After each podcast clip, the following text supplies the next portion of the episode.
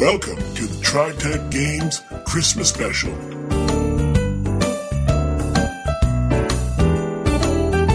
We're serving up Christmas cheer in pint glasses today, so grab some and take a sip.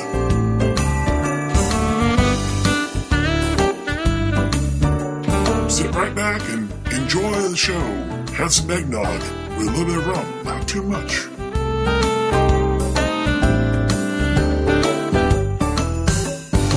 Have fun and enjoy yourselves. We will give you the lowdown on the no down.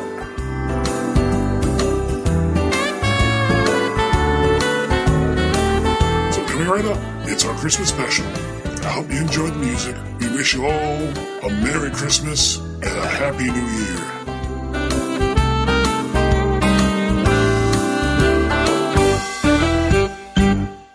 And oh, by the way, here's our host. This is Bruce. This is John. This is Blix. This is Trav. And this is Paul. Welcome to the Christmas episode of the Tri-Tac Games podcast. Merry Christmas. And we are glad to have you with us once again.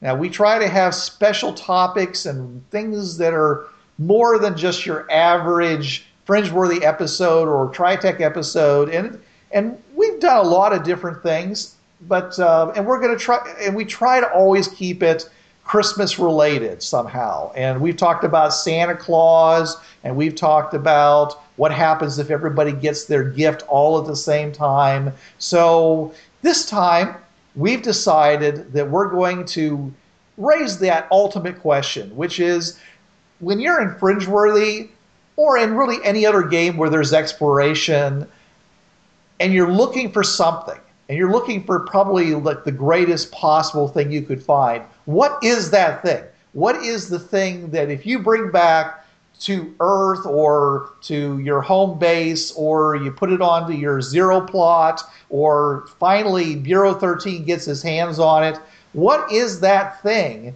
that will basically solve all your problems, that will solve everything, and or so transform the campaign that essentially whatever it was that you were doing before, it's you're done. It's time to close this campaign and move on to another story.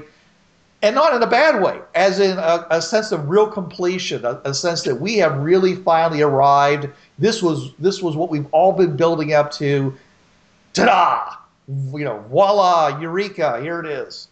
So, uh, that's a pretty tall order, I think, to find something like that, or you know, even to conceive of that. And we're probably gonna, and we don't want to be spending our time shooting down the other host's ideas, by the way, guys. So.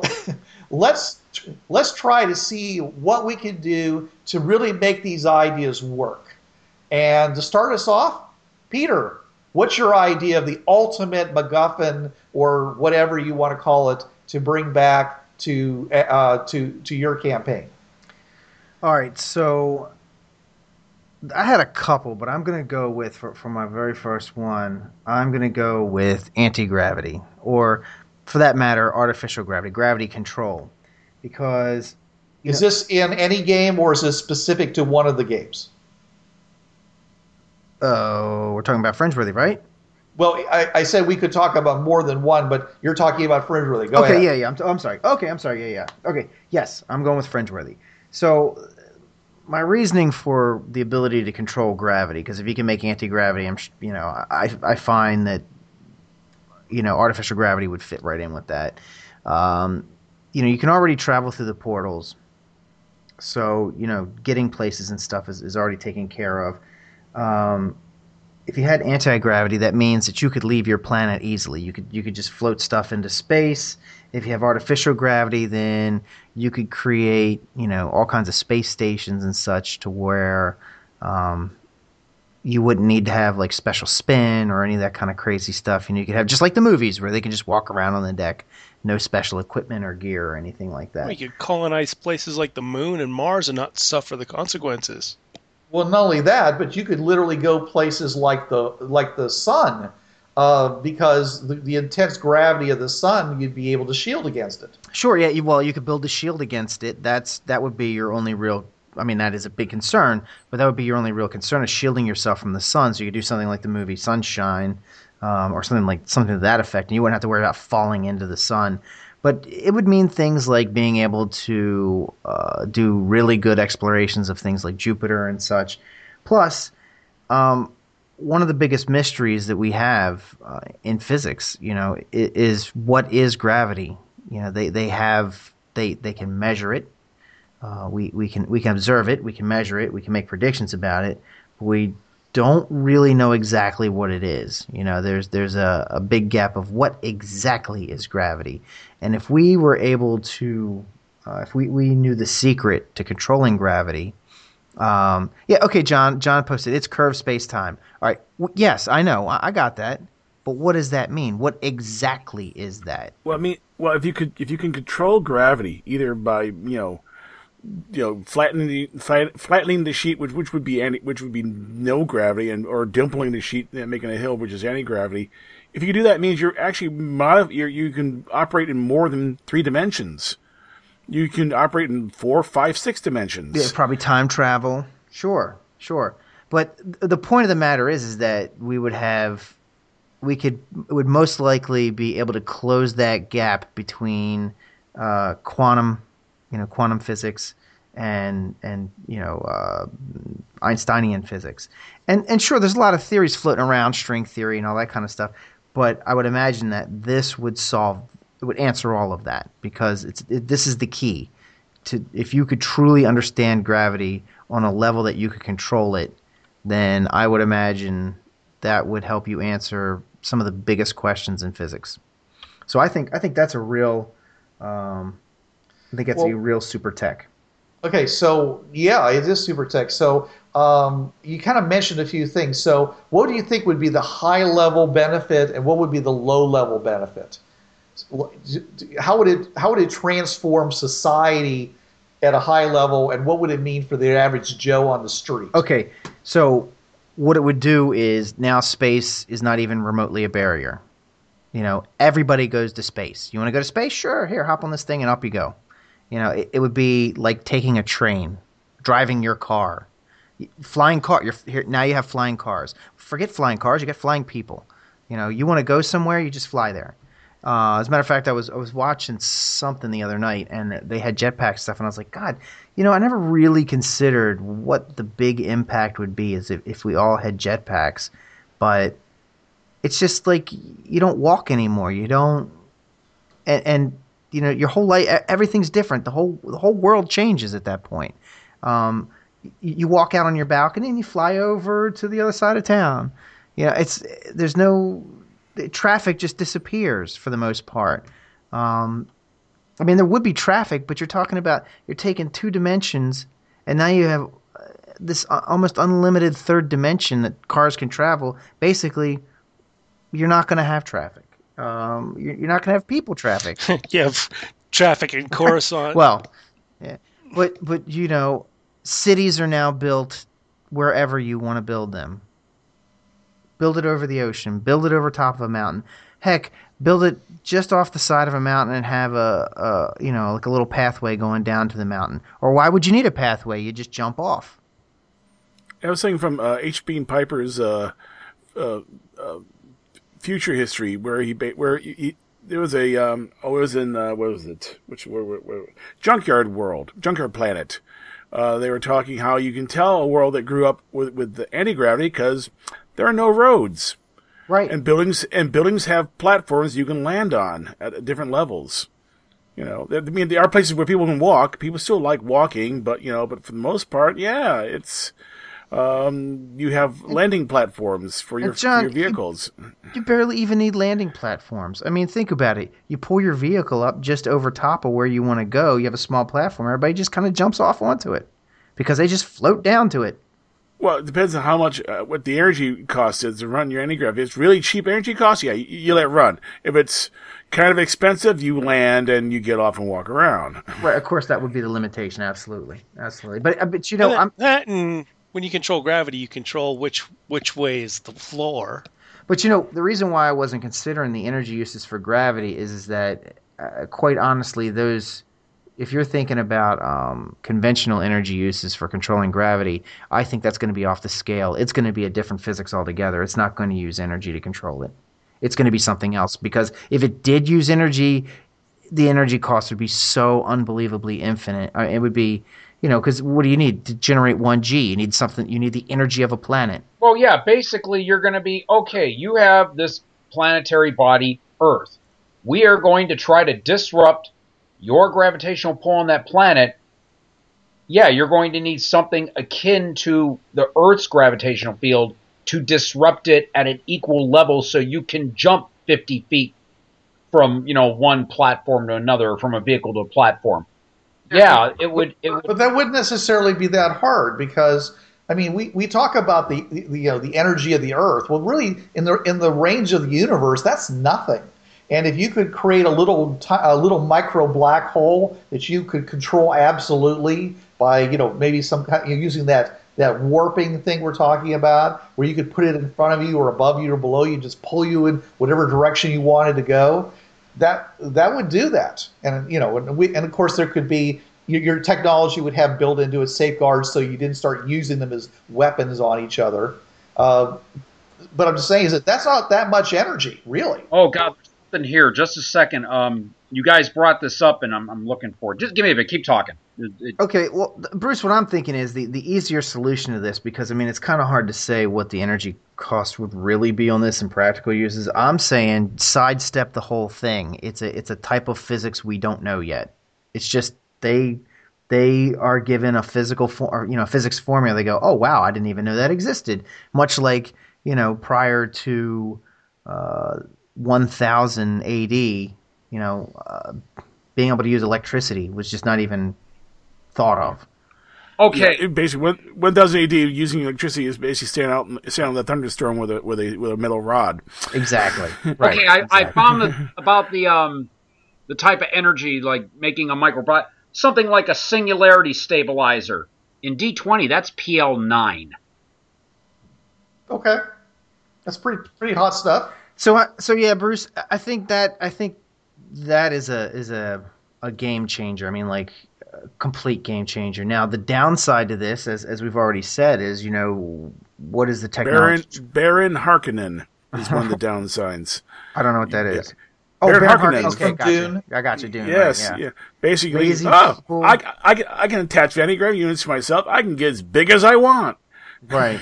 Well, I was thinking even worse than that is is the the side effects on the universe itself. It's it's like, you know, you were talking about creating little black holes and stuff like that. I mean, that just reeks of of uh, something going completely horribly wrong. Well, yeah, because you're you're dealing with a micro singularity, and it has to be contained in things. I don't know if this would be powerful enough. I'm I'm going on the technobabble route here. You know, magnetic bottles and stuff to keep this thing, you know, contained, either through accident or by design, that is somebody doing it. If you got a micro singularity generator and you're using it to control your personal gravity, and someone shoots you and ruptured the containment, congratulations, you you now are going to be compressed to the size of a dot. Right. And also, well, that's why the technology would have to anticipate, you know, would be part of the mature technology that would that you'd be able to not destroy your world by giving it to them. Even if you have the technology for it, Blix, if the technology is outpacing the ethics, you're still going to have people. You bring that back to Earth Prime, and you're going to have those elements that are going, wow, that can be used as a weapon. Thank you. Yeah, let's figure this out. All, all you gotta do is, you know, if you can use this to accelerate your spaceship up to speed at almost no cost, you just now made a rel relativistic weapon.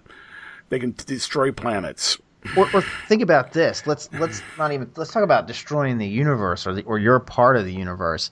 Uh, remember, we said you. Yeah, don't destroy my Earth. There, I got too much of my stuff on it. So you can go through different. You know, you're talking about being able to control fourth and fifth dimension and, and such. Well, imagine. You know, because you, cause you're, un, you're, you're unbending space.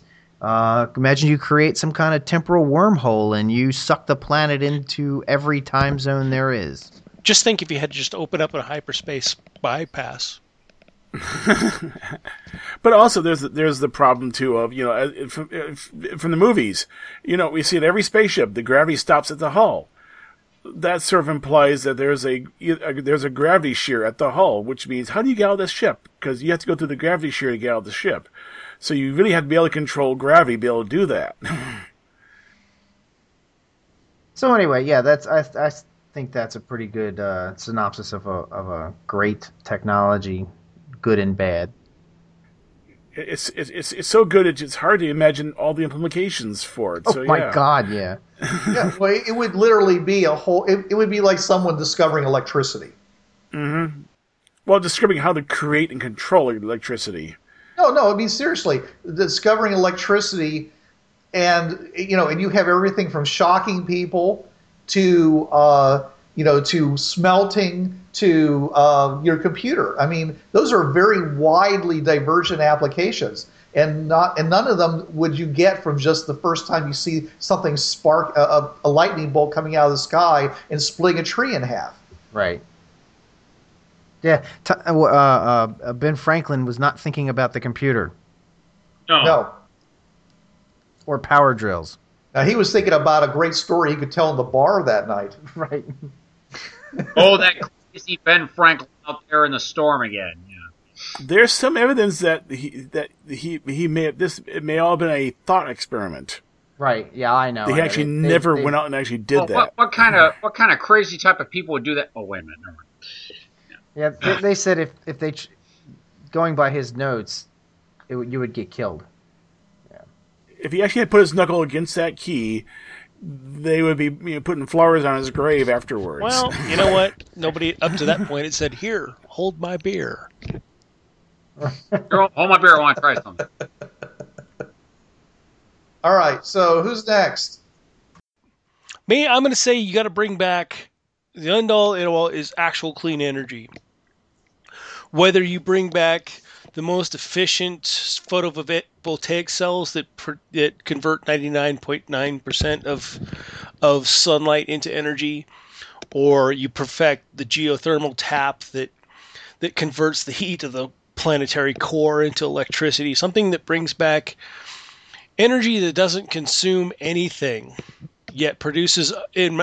Yeah, the zero-point module of another show that we don't mention much. Well, zero-point energy from from from The Incredibles, right?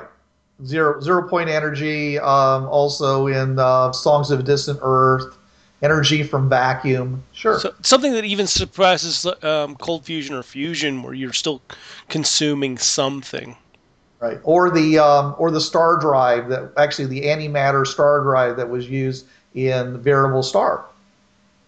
You know, for those who aren't familiar with what zero point energy is, it's basically tapping the the the quantum foam in vacuum and basically using the difference between you know the the, the there's a potential difference there that could be tapped, but it's it's zero. It's called zero point because technically it's all supposed to balance out and produce zero.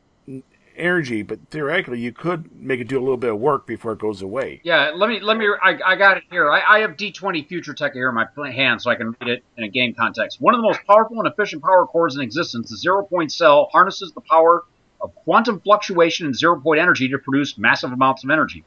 The zero-point cell is not only powerful and efficient, it also brings it that almost none of the dangers associated with so-called limitless energy sources, and requires no fuel. So. And there, was, and there was a Marvel character that had that ability. Yeah. It's, it's not what I call God tech, basically. The, when you have this, you're God. Well, I say that because it levels the playing field across the planet. Nobody holds reign over the planet's sources of energy just by having it within their borders. Of course, if you have zero-point energy, then you can do things that require lots and lots and lots and lots and lots and lots and lots and lots of energy. You know, you just gotta have enough of these generators around to, to get that energy. like, like things like you know, shorting the shorting the, the space-time continuum uh, uh, on the, at the parsec level. You know, making wormholes, which you also can probably do with the gravity tech that, that, that, that uh, Peter was talking about. But you can bring limitless energy to a small Micronesian island or to a village in Central Africa. They don't require currents. They don't require constant winds. They don't require the you know a plethora of sun. You just bring it to that location and drop it off. It levels the playing field across the planet. How small? How small are the units? I mean, if it's they're small enough, you know, hey, buy Exxon, buy Gulf, Mobil. Exactly. Nobody controls it, John. That's the beauty of it. You de- you can't own it because it's within your borders or under someplace, and you control the the the tap or the valve or the switch. It would rewrite the it would rewrite geopolitics overnight. Would that cause a problem? Uh, the fact that um, big oil and big coal and big fusion, a couple of other a big fusion or fission no longer are economically feasible. Would that cause a worldwide economic crash, or do you think it would be uh, they'd, they'd be able to make a decent transition? If you phased it in, you would have a transition. Otherwise, it would cause an immediate crash. Yeah. As you put your if you put your money into, you know, what they call futures. You know, what's kind of interesting is is that yeah, it would. Oh God, like there would be a crash because you would have all the nations that. Uh, you know, make money off of off of fossil fuels, off of fuels, off of big fuel, whatever whatever our current you know consumed fuel is. But at the same time, you have all these countries. Well, I mean, because there's coal, there's oil, there's I mean, but you have all these uh, you have all these other countries that spend a lot of their money consuming it, and they wouldn't be spending that money, so their economy would actually get a big boost because now they're not pouring that money out. Or a poor country that's stagnated because they don't have access to that unlimited right. fuel. So you're um, an island in Micronesia. You're Kiribati or right. something. Oh, I can see the Maldivians taking these things going, we can run pumps and keep us from being... I was just I was just reading an article today on, in C N N on dairy farms in Saudi Arabia where they are they have... And it staggered my mind, one hundred sixty-seven thousand head of cattle. That's a lot of Big Macs. Yeah, yeah, that's a lot. And when consuming three liters of water a day per cow, per gallon of milk. Yeah, but so you know what they're doing? They're trading oil for, for water. They're burning oil to run a desalinization plant oh to create God. water. Wow. Yeah. And you know what? Not just not just drinking water, but they're running... a misting system to create an environment where the cows don't die of heat prostration. Yeah, cows are not necessarily native to the Middle East, so you have to have a means to make an environment conducive for their oh, surviving. Yeah. That's a lot of tech. So this is one of these technologies that can green the Sahara. It would it would quite literally shuffle the deck.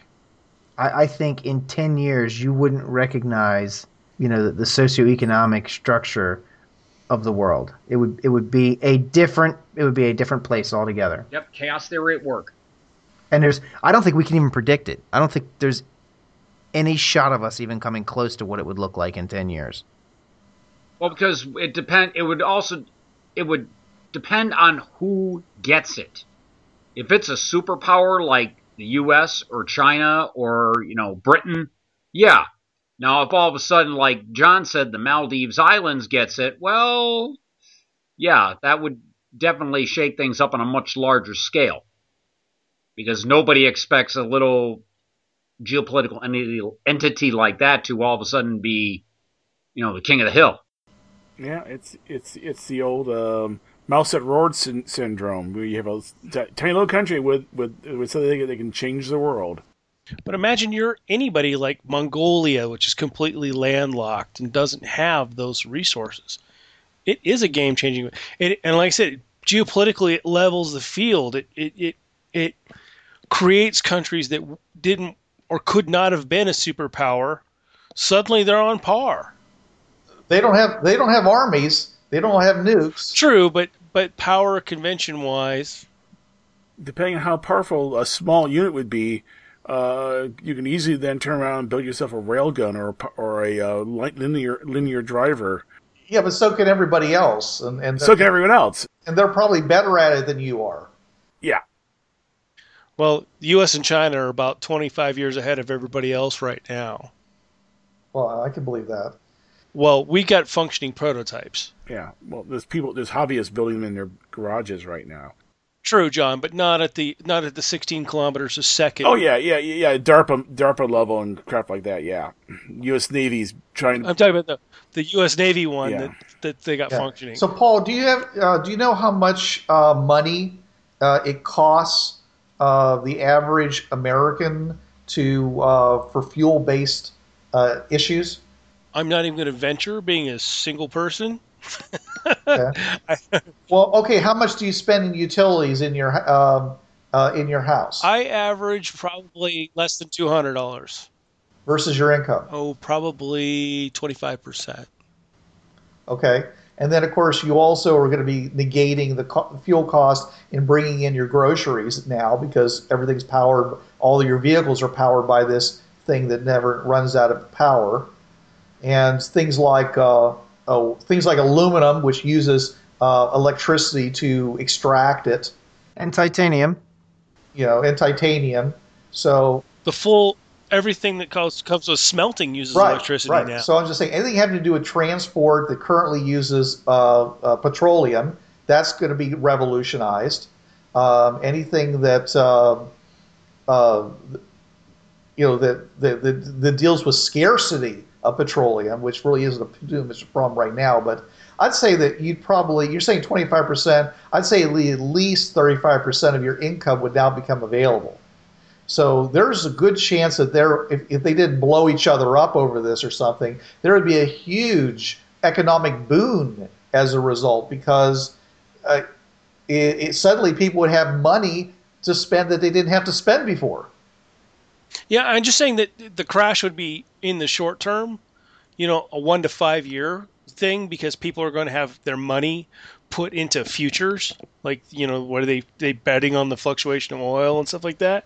But after that, it's all going to even yeah. out. Now, there is going to, unless, uh, you, as you were talking about, Paul, that everybody has their own zero point energy source in their home, uh, you know, you're still going to have to pay for the infrastructure. Still going to need the power lines, the condensers, all that stuff that makes things operate. And you know, there's still going to be a certain amount of, of, of infrastructure costs that you can't get away with. And, and of course, the people to run those things, they're going to have jobs. You know, they, the guy whose, whose, whose job it is to uh, be an electrician, he's still going to need to be paid. So it's, it's not it's not it's not really zero cost energy. It's just zero cost at the energy. You know. But the rest of it still is, is, is going to be at that cost. There's a high school, I believe it's up in Washington State, and John might back me up on this, where there's a nuclear power plant in the basement. There's a couple of them. There's one in Georgia Tech. They're here in Atlanta. It's a thorium it's a thorium reactor. No, no, no, no. This was this was a nuclear power plant built to power the high school. Oh wow. Not it's not an experimental lab. Well, it's an experimental lab, but it's still it's used it's still used to power a number of buildings surrounding it. It has a real thorium reactor in it. But my point is that you may not have to build miles of power lines, right. substations, and all right. that when it's just something the size of a forty gallon water heater that sits in one corner yeah, of your basement. If, that's, if you can get it that small, then that would be great, Paul. So you're, you're also kind of hypothesizing that this is a device that's small and easily um, you know, uh, insertable into our lives, so to speak. It's not. It's not some giant machine that that has to be built. Yeah, more or less. I mean, it has to fit through a twenty foot portal. No, no. The the, the, the information on how to build it has to fit through a twenty foot yeah. portal. Yeah. Of course. The, one question is, what's the failure mode on this sucker? I mean, if it, you know, if it fails. Well, you don't want it to break. Yeah, well, you, we're assuming that if it fails, it doesn't eat the planet because nobody would build something like that. Yeah. Oh, no, I think somebody's still building it. Humans are not that great at self-preservation. Well, if, if they were going to do that, at least I would hope that they would like build it on the moon, which is not a, a, a, that great of an idea because if we lose the moon, we lose it's a, it's a big problem.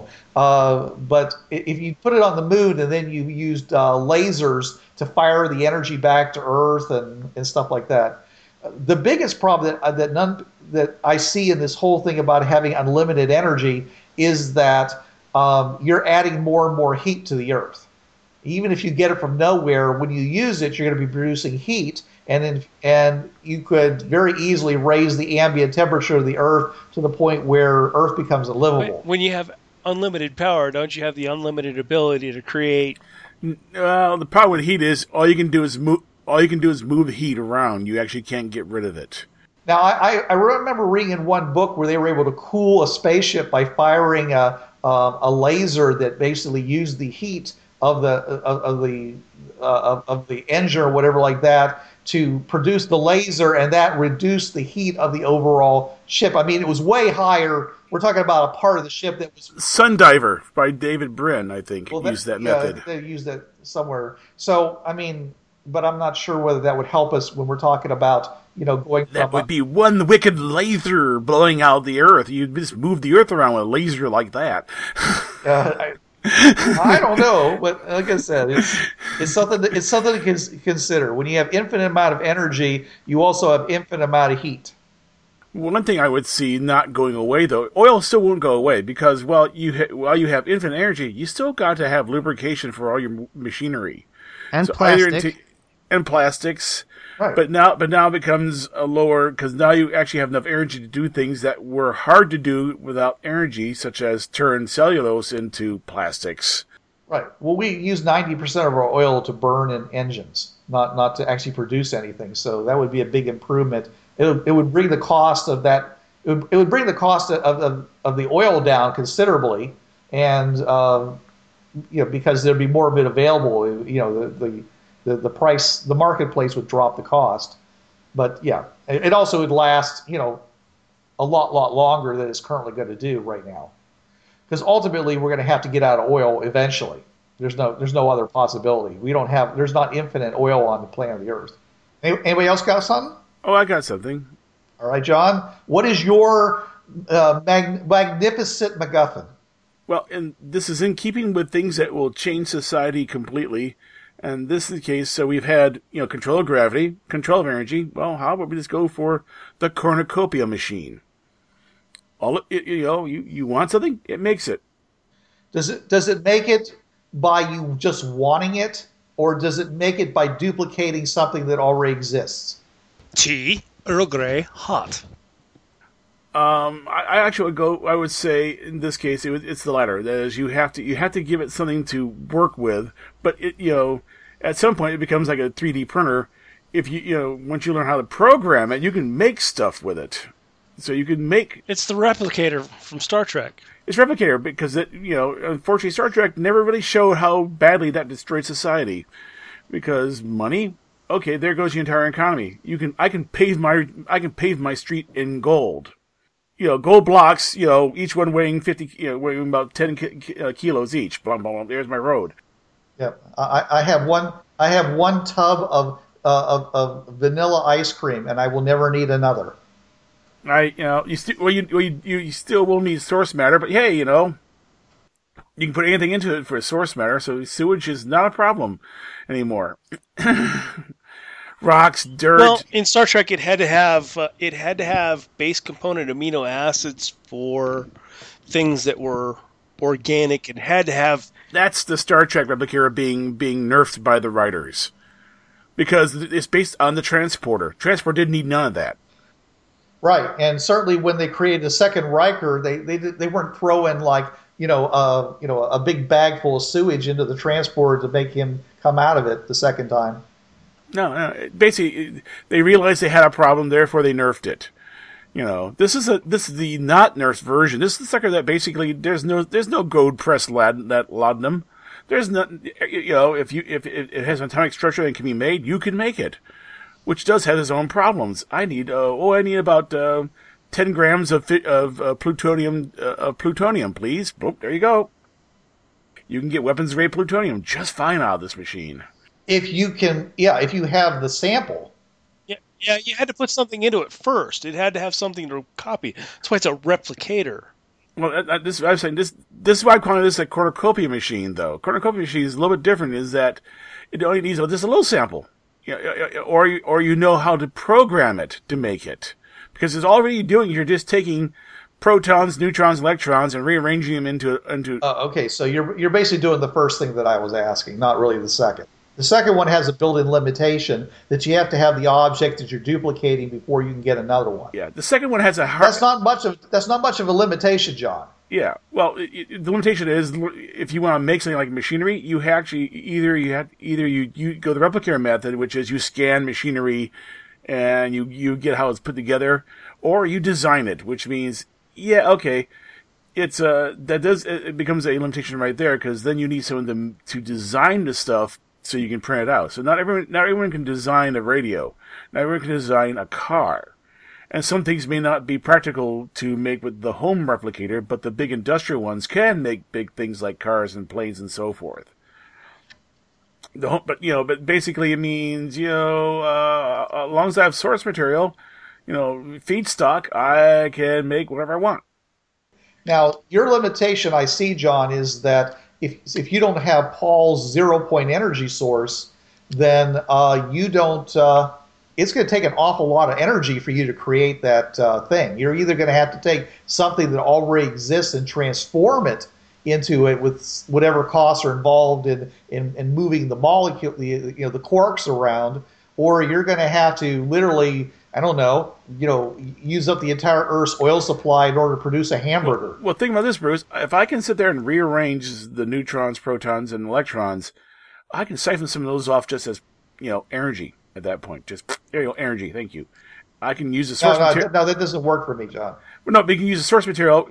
I'm, you know, basically. No, I, I please explain it better. What I'm saying is that if if if what I'm doing is rearranging at the at the subatomic level level, uh, I, then I should have the ability to you know basically, you know, create a little antimatter. And at that point, I can just simply just become a, a total conversion device inside there that, that powers itself just from the feedstock. I think what John is saying is, is that you can take a glob of material and make another material out of it, but you're going to lose some of the material in the process because you're going to use some of it to burn to get the energy to move the other stuff around. Yeah. Right. Well, you know, when he started talking about producing antimatter and then combining that with matter and using that as your power source to then do the rest of your manipulation, okay, that starts making a little bit more sense. But that, the problem I was having was he wasn't talking about what he was using as the power source to do this manipulation, and that's why I was raising the question. You're right. You're right. It also can be powered by the zero by the zero zero point energy that, that uh, Paul has, or it can be powered by. Well, we just said, assuming you don't have that, I could see that as a real limitation because um, I mean you're you're talking about something that's you know it's, it's doing a lot of work to in oh, order yeah. to move that stuff around, and so.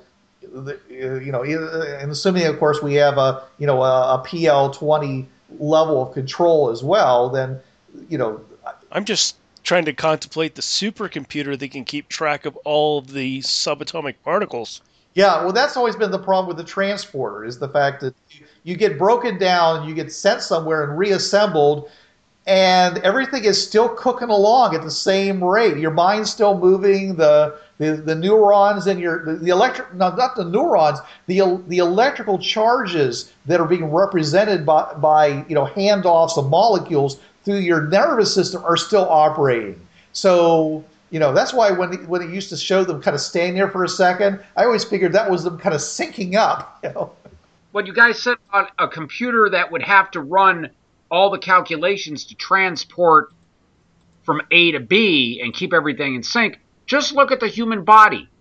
We have in our mind the autonomic processes, not only breathing, respiration, but nerve function, brain function, metabolic function. And that our brain is a fantastic computer. And the fact that our brains can do all that on its own, it would have to be a powerful computer to do something. Because if, imagine if we had to try to do that consciously. For me to met, sit there and consciously metabolize the meal I just ate, I wouldn't be able to do it. I mean, just at, boom, I'd be on the floor. So yeah, the, the computer that you would need in order to keep all of that stuff straight, to run something to convert matter to energy, would be indescribable as far as the type of computer you would need. The super, supercomputer, you'd have to go beyond supercomputer. It would have to be a heuristic model. Right. You have to have a computer that can make if, then, and when con conclusions. Yeah, that's that's a heuristic computer. For those of you who don't know what a heuristic computer is, a heuristic computer is a computer that thinks and adapts like the human brain. Something like Data would be the best bet. Read the Bolo novels. I'm sorry, Dave. I can't do that. Yeah, that too. Al also, yeah. Read all the novels that fall under the, under the title of Bolo, the Sentient Tanks. started by Keith Lahmer and carried on by David Weber.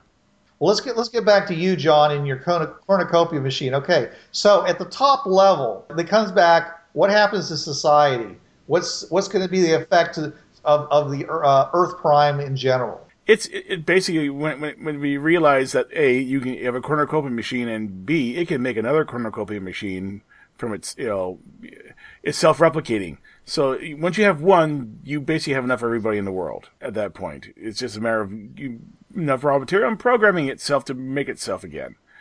You know, there and and that point, I mean, it, one, the economy just crashes. You don't need it. You, you know, all you need is hook up your toilet to the thing, and you can you have you know machine you have. Raw, raw, raw stock for making stuff.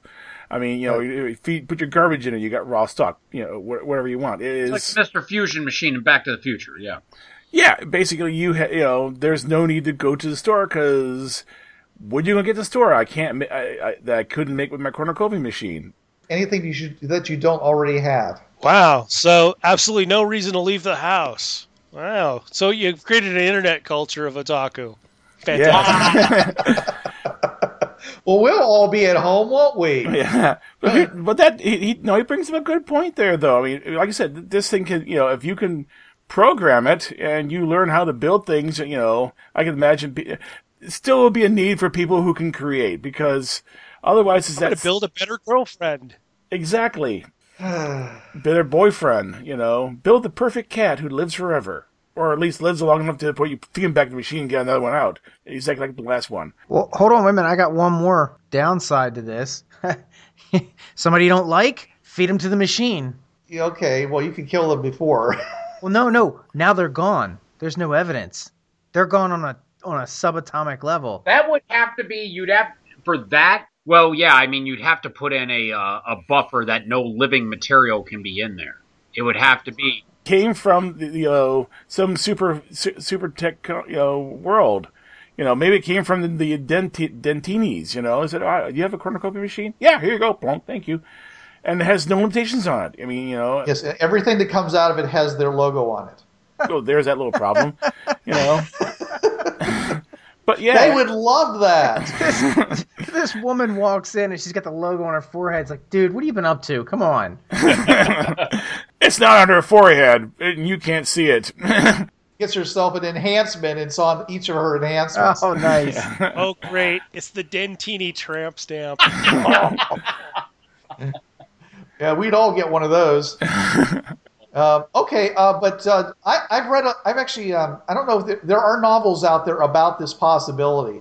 Um, and the one I read, uh, they had a very simple one. I mean, it literally was able to reproduce material with the uh, with a small device. It was, uh, it, it could be as big as you want, but it could also be handheld. It ran off of sim simple uh, batteries out of a flashlight. And, uh, and because of that, the economy crashed, and so the one thing that that that couldn't be reproduced uh, was your uh, was someone else doing something for you. So it immediately initiated a culture of slavery. Services, yeah, yeah. So basically, well, and, and making somebody else do something for you became the only form of power or personal pride. I, it's not the right term I want. Chief bottle washer. But I'm just saying is that, you know, but the, the, the great people in the world were people who could make other people do what they wanted them to do because that was the only thing you could reproduce. Uh, because every because there was no need for human labor anymore in the sense that, you know, I mean, no one would sell you their labor, you know, because they didn't need to. They could just take the machine and they could make, you know, uh, you know, spam all day long, you know, or whatever, and trade for it with other people or, you know, because in this particular case, it was the one where it needed something. Uh, an original to duplicate to something else. So that was the only thing that in the book they came up was the only thing that you couldn't reproduce. Uh, and so, of course, you had these huge, these you know, worldwide fiefdoms as a result. That's a downside I could see. But I mean, there, there's other novels. There's there's some actually early novels in the nineteen thirties that sort of address this, where you know some guy creates a device that basically doesn't require massive amount of energy. You know, just you put it in, and out comes, you know, and you, you, you know, like I said, roads paved in gold. You use rubies for bearings, you know, and stuff like that. You know, it's like, it, it's, it was just, you know, and his main purpose was to change, was change the way everything worked. I mean, it completely destroyed the solar system's economy when he developed this machine, but they were colonizing Venus because right. of the, the machines let them do things such as just suck in, suck in the raw matter of the atmosphere and spit out good, breathable atmosphere. Yeah, I mean, if you actually have a situation where money isn't really the determiner, like any scientific mission, where, you know, it, it doesn't matter what people are getting paid, what they care about are resources and, and the ability, you know, to, to create things and to, and to surmount problems. See, that's where something like this would be really, really useful. Uh, it would, it would not be disruptive. So it's, it's where you, you have people whose only reason for existing is to get up, go to work, earn a paycheck, come home, feed themselves, and, and do whatever. Those are the people that are suddenly going to find themselves, you know, adrift uh, in society. They're literally going to be worthless. I mean, you might you might as well um, say, yeah, okay, let's let's put you in that room with your T V set and whatever, and your little uh, you know controller. You press the button and it pops out your milkshake. I mean, that's one way of going about it, is say, look, you're you're useless. Therefore, let's, you know, let's lock you away so you can continue to be useless and not, and let the people who actually want to create stuff go and do stuff now. I mean, one of the things, uh, part of this is coming from uh, readings on, the, on that. If you have to build, if, if the machine allows you to design things and build things and create things from scratch instead of just simply replicating uh, objects, then being able to do this crafting, doing this sculpting becomes a, a marketable trade. You know, and maybe there's D R Ms. You know, you you, you buy one, buy it once, and use it once. You you buy the model, replicate it, there it is, and your model goes out of your machine. You have to buy it all over again to use it. So, my gosh, the world, Microsoft does take over the world. Yeah, I mean, of course, what you what do you buy it with though is is problematic, because I can I can make all the money you want me to you you need. So you, you either have to put in D R Ms on money, so you can't actually make money, or you have to find something else to trade in in lieu of uh, in lieu of uh, money. So well, that's where that's where you have to start selling your labor, and your labor has to be worth something to somebody. See, that's a, a good a good example of this is to go to a, a website called fiverr dot com. It's F I V E R R dot com, and on there for five bucks there are thousands of people that will do something for you, and you know, of course, they'll do. You know, these are some of these people are, are great professionals, and they can do a lot more. But they have something that they're saying, "Here's an offer. I'll do this for five bucks." It might be something like a thirty-minute television spot. It might be, uh, you know, I'll, I'll I'll design a dress for you. It might be, here's a picture of you as uh, uh, as uh, your favorite anime character, you know, or in your favorite anime setting. So it's a place where creative people uh, or skilled people can use their skills to do things that other people wouldn't have the money for otherwise, or wouldn't think of doing, and never thought of going and hiring an artist to do something for themselves like that. But since it's so cheap, then they can, you know, can do that. Now you have this this world where everything can be had for nothing as long as you have something to offer somebody. That might be all it takes. Your time is worth X. And you can buy quite a bit with that X, considering everything's so cheap, because everything can be universally duplicated, and which makes it a much more efficient process than it would uh, the way it is currently, you know, with like growing food and the crops and and all the stuff that we do right now. As, as we sort of implied, you also might also see a population crash. Um, if you don't have to leave home and you can make yourself a girlfriend or boyfriend, you might see a population crash as well. So, so it, it has its upsides and downsides. So wait a minute. So you're saying that you can you can replicate entire organic beings? You could like replicate a person? Yeah. Why not? Well, I mean that that might be a limitation. I mean that for game balance purpose or whatever, that might be a limitation you have. If I did in the game, would you? Yeah. If I was doing this in the game, I would say, yeah, you can replicate a person. It's dead. All right. All right. So. Necessarily be dead, but basically it would be a soulless person. There would be no heart, there'd be no software. Well, hold on. Where I was going with this was is that we, we said that services would be would be the would be the thing that people would be selling, right? Well, if you can replicate people, you don't need to buy services because you can replicate yourself slaves. So I would say, going on that premise, that people. But why would you own the why would you own the thing that you replicated? I don't know why you would. I mean, you're talking about creating girlfriends and stuff. Right. Well, that yeah, that's the whole assumption of creating a girlfriend means that that girlfriend wants to hang with you after you do it. That's right. She may not. Yes, exactly. So anyway, so, so what I was thinking was where I was going with this whole thing is that that is one of the services that would become high in demand, would become a very powerful in-demand service. It's like you can have anything you want, but you can't, you can't make love. You know, you can't like you can't have this thing can't spit that out. Oh, wow. You just... You just redefine the girlfriend experience. Uh, yeah, I'm going to just tell people to go find that movie. Oh, if you want to read up on it, there's actually a couple stories. One is uh, by Murray Leinster called The Duplicators. Uh, or Leinster, Leinster, Leinster, I can't uh, pronounce it right. And there's another one called Pandora's Millions, which uh, uh, also covers this. They're, they're all written back in the thirties and forties. So this is not a new topic. People sat back and said, "If I can, if I could have whatever I want, what would what would happen?" It's a, it was a great topic for science fiction stories, you know. And uh, as as we see in the future it, with Star Trek, with the Next Generation, they they try to address it. Like I said, they nerfed it. You know, it's some people say, "Well, I like natural grown. I like, you know, I like my uh, porterhouse steak the same way every time." Because I actually could see a, a movement, hey, like like they showed in Star Trek, there are the naturals. They don't want to replicate. They don't want this thing on a machine, even though you cannot tell a difference. It's got to have providence. Yeah, it's got to have providence. You know, and if they grew it with their own hands, that's even better.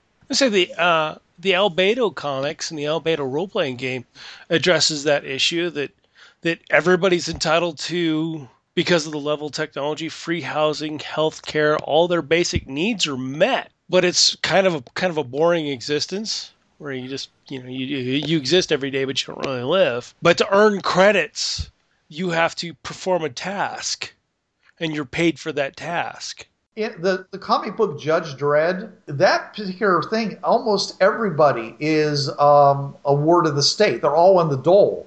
Nobody, almost nobody, actually has a job in that particular society because they have robots to do all the grunt work. Yeah, in Albedo, nobody has to have a job, but there's kind of an incentive. It's sort of a peer pressure thing. Well, it's it's in the in the comic book. I'm talking in Judge Dredd comic book. It's it's rare to have a job, and there's a great deal of, of status that comes with having a job because of the fact that you're able to you're you know you're you're doing something so valuable that they actually need a person to do it.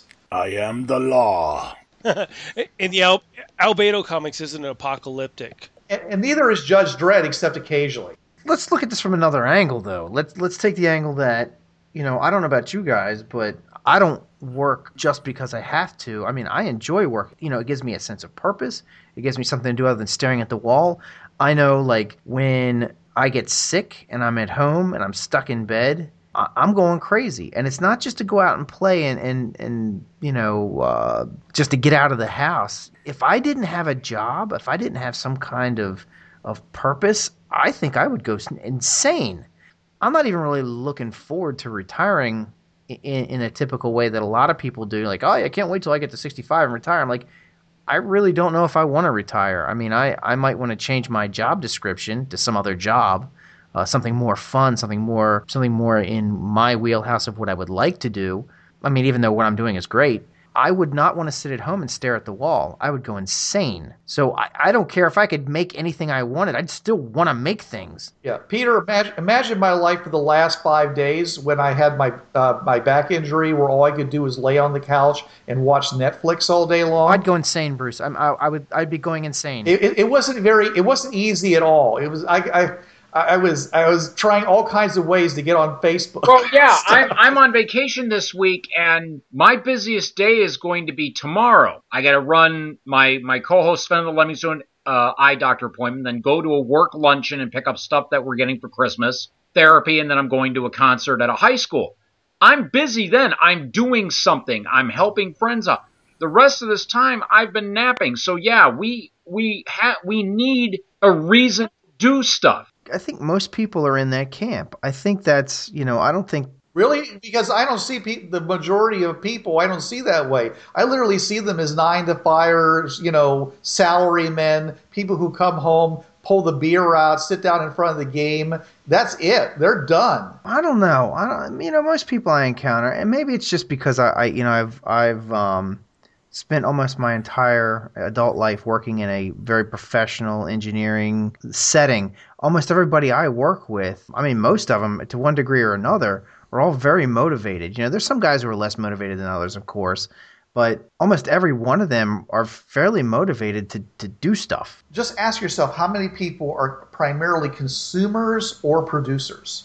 Well, is that? I mean, unfortunately, there is a portion of society that doesn't would if they never had to work a day in their life, they wouldn't. And that's what I'm saying. We, you know, you may find those people getting warehoused, where if that's all they want to do is come home and crack open the beer and watch the game. Well, here's a nice little room for you. Here's your little machine over in the corner. Crack, you know, popping out Budweiser, and here's pizza coming out of the re- the replicator oven. And you're happy. You're done. You got what you want. Well, if you got a cornucopia machine, you you could build yourself a nicer place. I mean, you know, if you know how to build it. Or episode two of The Matrix, you become the battery that feeds the cornucopia machine. You know what, Paul? I was thinking that. I was actually thinking that. Yeah, you don't want to do anything? That's fine. Sit at home. Stick your finger in this thing.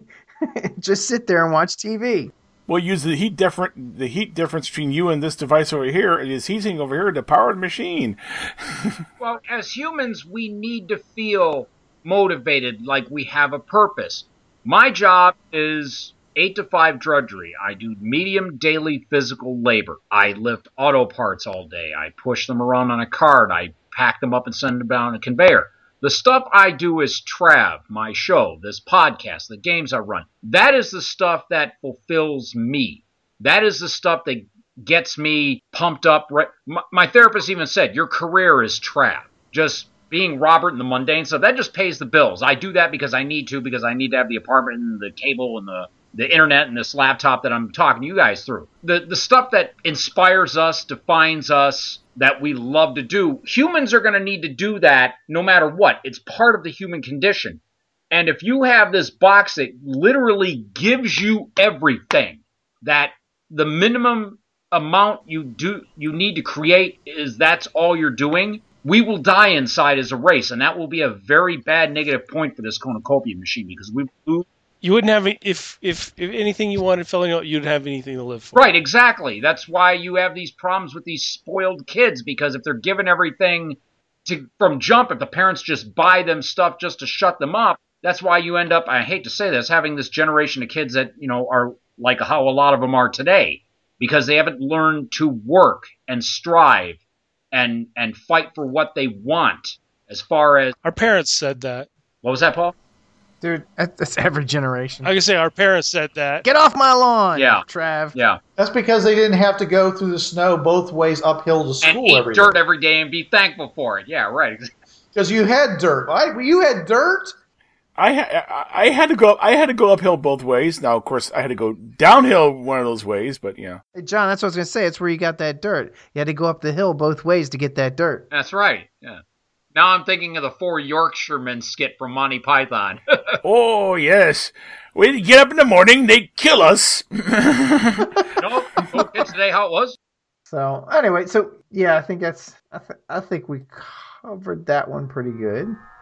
Pandemic reads like the love child of Michael Crichton and David Cronenberg, best-selling author James S. A. Corey. On January twenty-first, author Scott Sigler brings you the novel Pandemic, the final installment of the groundbreaking Infected trilogy. Sigler is masterful at grabbing the reader by the throat and refusing to let go. Best-selling author Lincoln Child. Pandemic combines horror and hard science in a blistering, body-morphing tale of global collapse. Part Stephen King, part Chuck Palahniuk. Best-selling author James Rollins. Visit scottsigler.com slash pandemic to see the disturbing video trailer and to get info on the Pandemic Book Tour running January eighteenth to the twenty-seventh. Pandemic seriously rocks the action while delving deep into character. Highly recommended. Best-selling author Jonathan Mayberry. Pandemic. Available in all bookstores, on Amazon dot com and at scottsigler.com slash pandemic.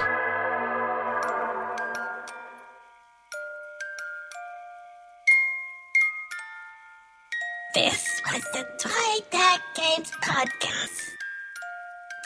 This podcast is protected under the Creative Commons license. Have a Merry Christmas!